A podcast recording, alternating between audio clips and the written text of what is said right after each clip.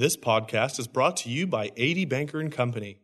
They help you meet your insurance continuing education deadline in ways not as boring as you'd think. Go to a live in-person class or choose a webinar, which will come to you. Learn more at adbanker.com. Steve Kineski is the principal of Kineski Associates in Roseville, California.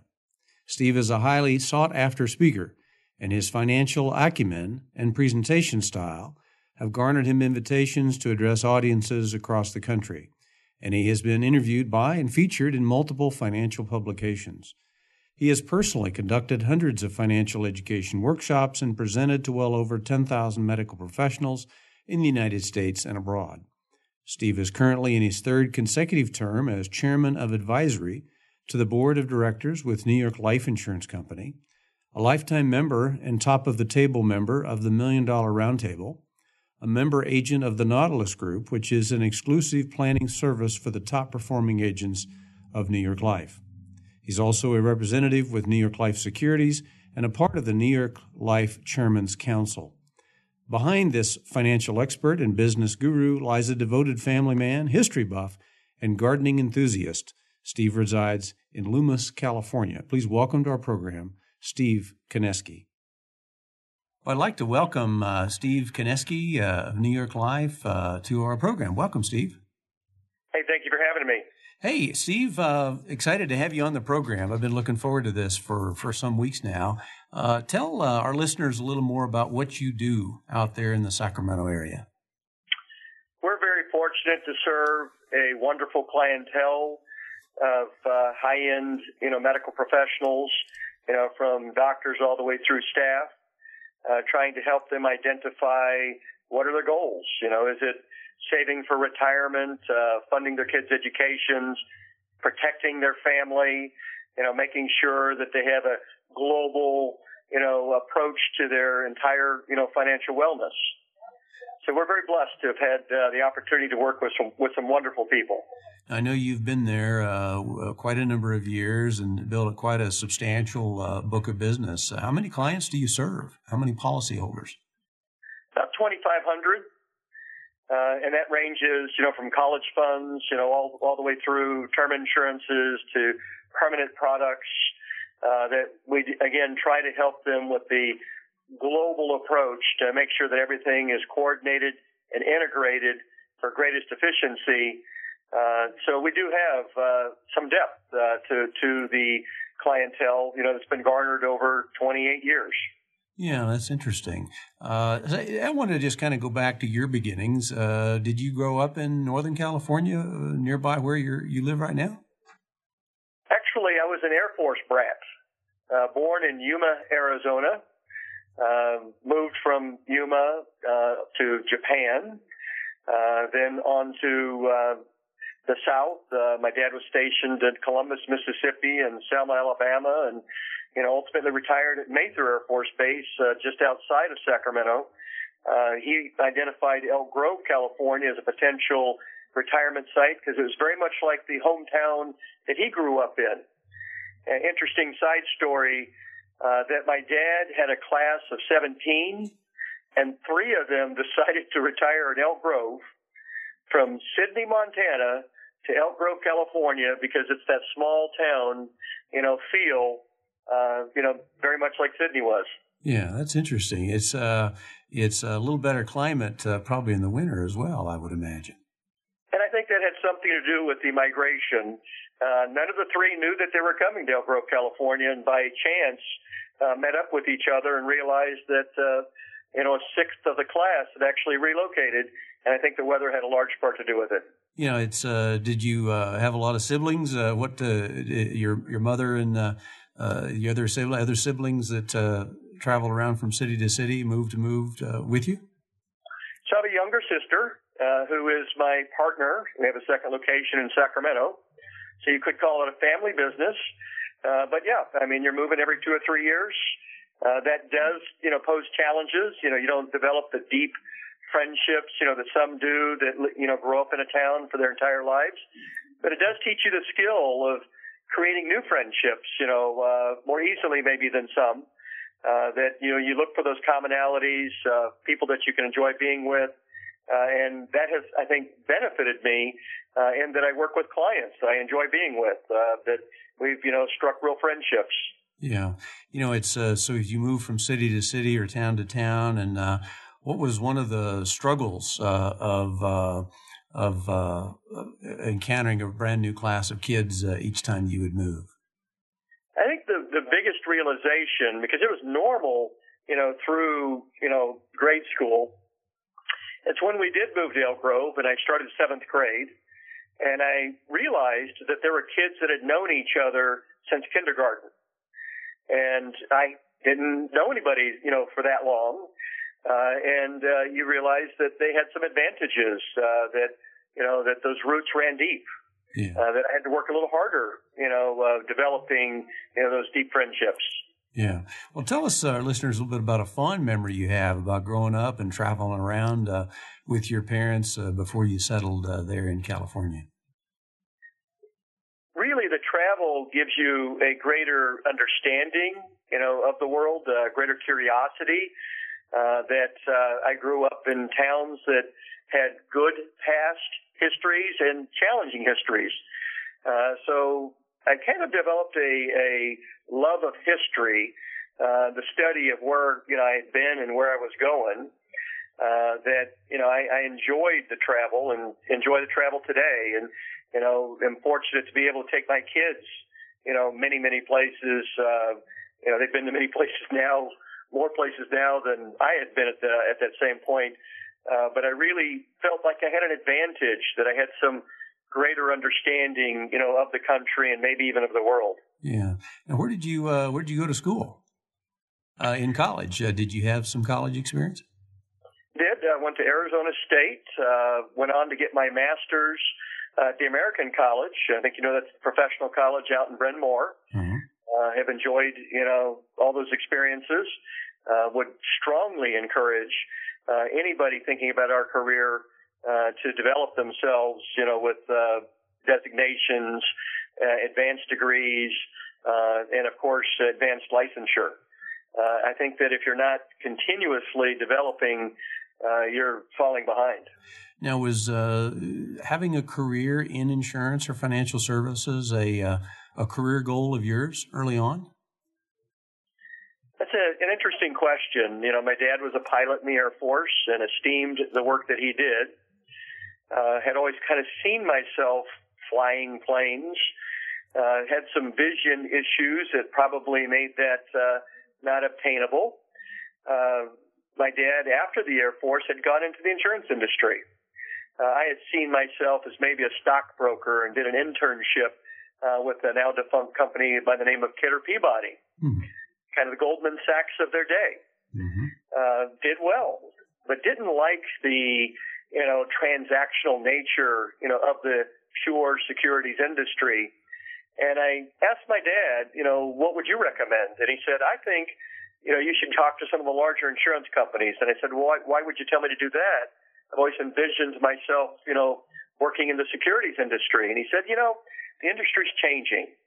Uh, that, you know, insurance companies are doing securities and banks are doing insurance and, you know, insurance companies, I mean, they're all, they're all kind of, you know, diversifying what they do.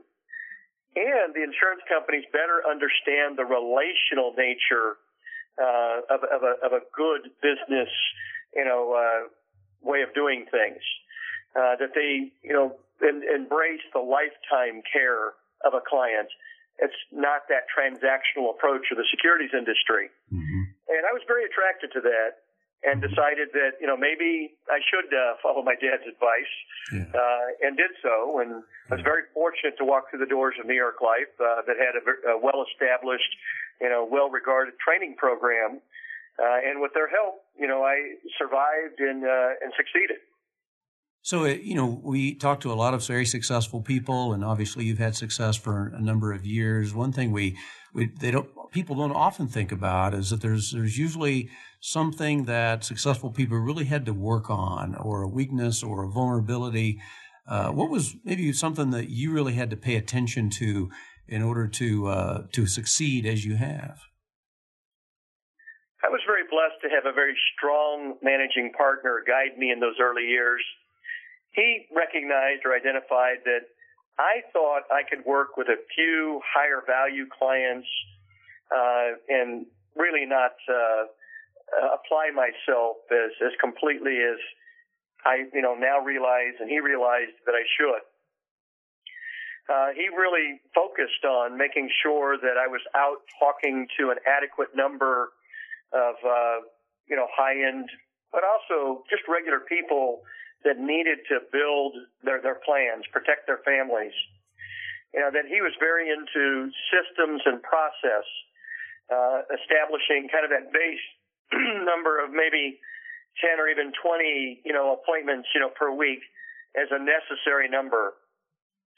That if you have adequate appointment flow, uh, you're able to be patient, uh, let the cases develop, you know, really listen, you know, to the client, slow down you know, at the at the level that they need us to, you know, be explaining, uh, and you know, just kind of let things flow and develop as they should. Yeah. Uh, today, I, I, I credit him uh, with basically planting the seed, you know, of my, you know, better systems and processes that I think drive us to greater success. Yeah. You know, have you uh, found that being involved in your community, uh, in uh, philanthropic areas or community areas? Uh, has uh, what role has that played uh, in your practice uh, as you've built it? Believe that we have to give back. You know, as we've benefited, you know, from society. You know, from the, you know, I don't want to say the luck, but you know, certainly. Uh, the opportunities, you know, that my parents provided, you know, that the United States has provided, you know, that uh, New York Life provided, that my great clients, you know, provide, uh, that we uh, try to actively work uh, with them on many of the charitable urges, you know, that they have. Uh, we fund the safety net clinics, you know, here in the Sacramento area, along with some of the major medical groups. You know, work with some of my clients to fund mission trips uh, to countries like Nicaragua, you know, uh, the Congo, to help people that, that need, you know, the, the expertise that, that, that they can provide. Uh, and that just being in and around very neat people that are trying to do great things, you know, lifts your game. I mean, helps you, you know, really understand, you know, that you're part of a community that you must give back as, as you have received. Yeah. Yeah. You know, I know you have, I know you're a very busy man and you've got uh, an, organization that you built around you and uh, you've got hundreds and hundreds of policyholders, but many, uh, many of our listeners are possibly not, don't have their first policyholder yet. You know, take us back to your very first client and uh, how did that uh, appointment come to pass and how did your paths cross with your first client? You know, in this industry, they talk a lot about your natural market, you know, contacting people that you know. That maybe you can practice, you know, the things that you're learning on a forgiving audience. And I was a little resistant to that because, again, I thought that, you know, I, I could do it more easily than uh, maybe the 140 years at the time of New York life history uh, would have guided and suggested you know, that they'd done this before and they had kind of a model that I should follow, but I thought I could do it, you know, my way. Uh, after struggling, you know, for many months doing it my way, my managing partner brought me in and said, you know, we're going to have to write a list of all the people that you know, and you're going to have to get out there and you're going to have to do a little more intense practice than you had been. A couple of those names on that list were people that I used to ride bicycles with. You know, I was kind of an aggressive bicycle rider and, you know, trained with a number of uh, professionals in the area. And I was very fortunate to have a dentist uh, that I knew very well. You'd be in the bicycle you know, in seat uh, for four and six hours a weekend, get to know each other, you know, pretty well. And he accepted an appointment, and he and I discussed, you know, what it might take to protect his family in the world of life insurance and disability insurance. And he trusted me to build him a plan that really made the difference. Uh, that I could see that this professional wanted and needed this help, mm. uh, and that at the end of the process was thankful.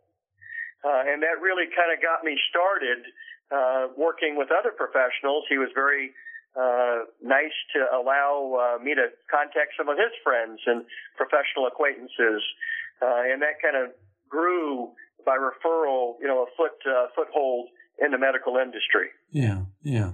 Say, you know, consider if you compare the, say, the first year of your being in business and uh, compared to the last year of being business, in terms of the business process itself, has there any been any changes? Uh, what kind of changes are you dealing with in the business today that uh, might not have been present uh, back when you first started out?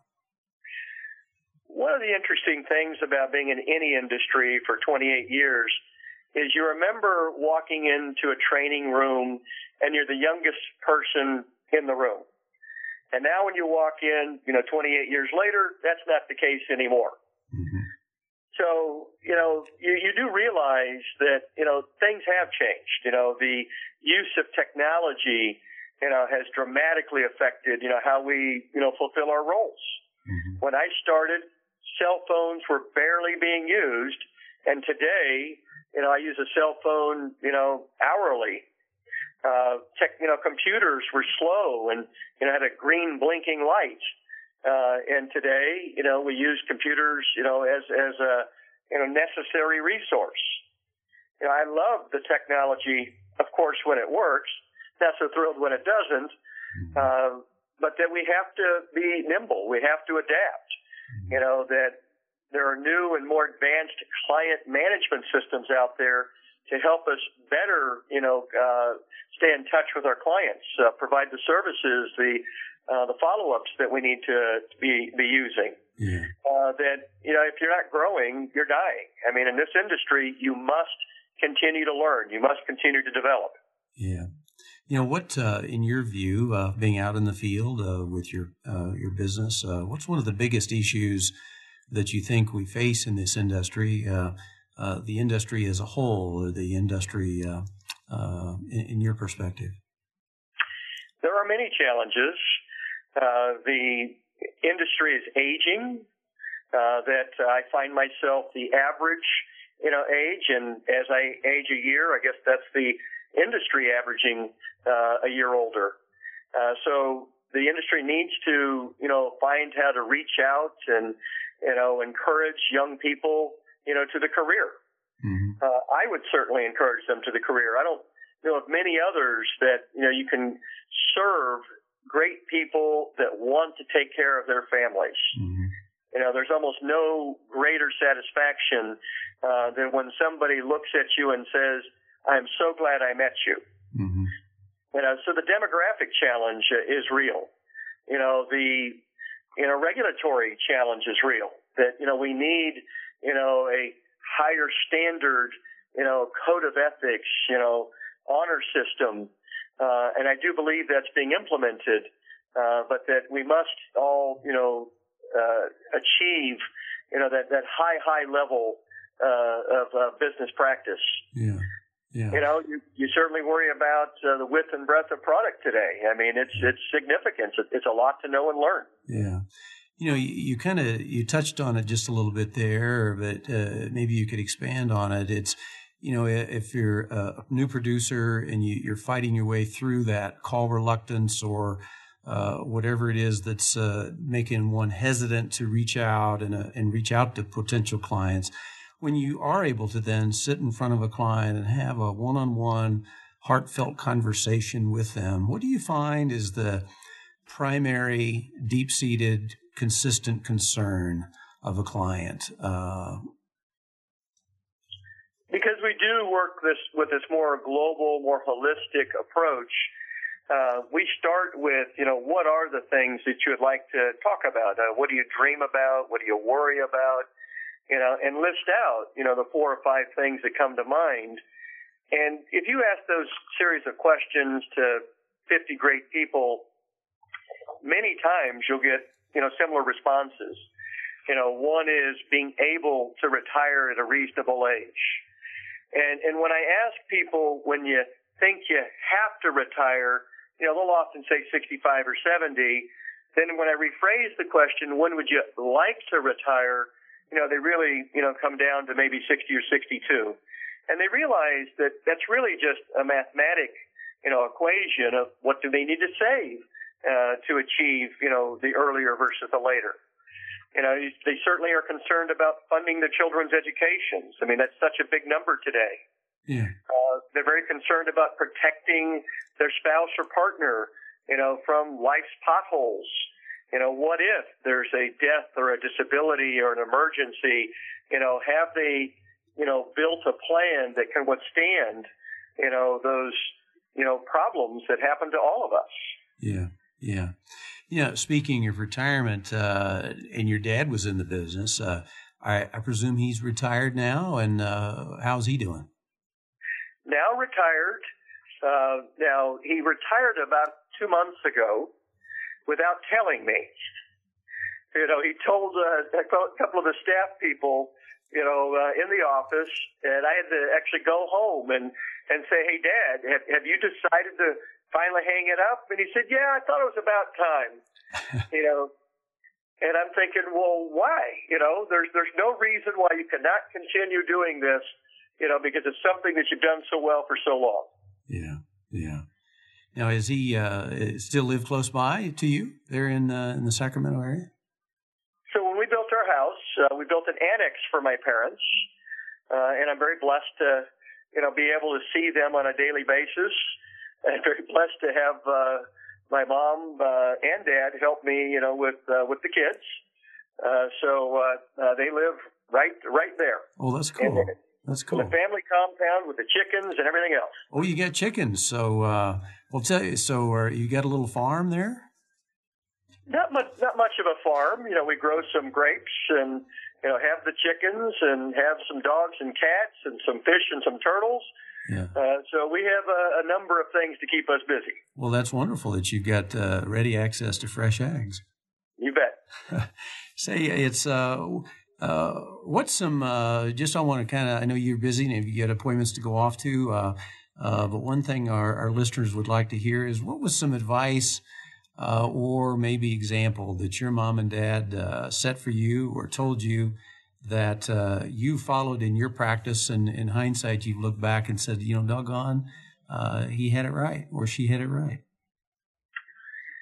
You know, my mom used to say that, you know, you have to serve others. My dad used to say, you can fly with the eagles or walk with the turkeys.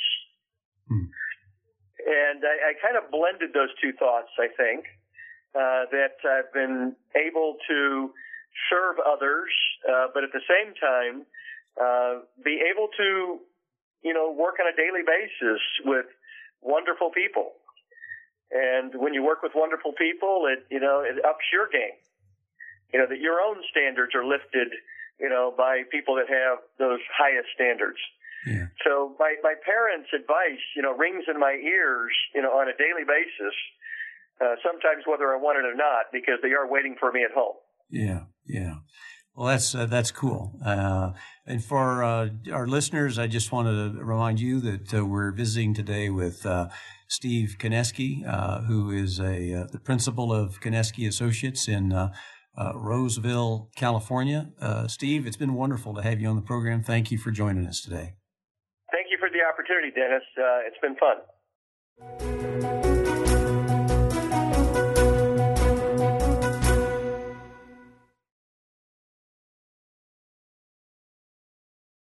Oh, hi, you're still here. Say, if you are interested in reaching thousands of licensed insurance producers across the country, why not consider sponsoring a guest podcast? If you had sponsored this episode, we would be telling thousands of listeners daily about you and your company. Find our contact information to request prices and availability at insuranceradio.com.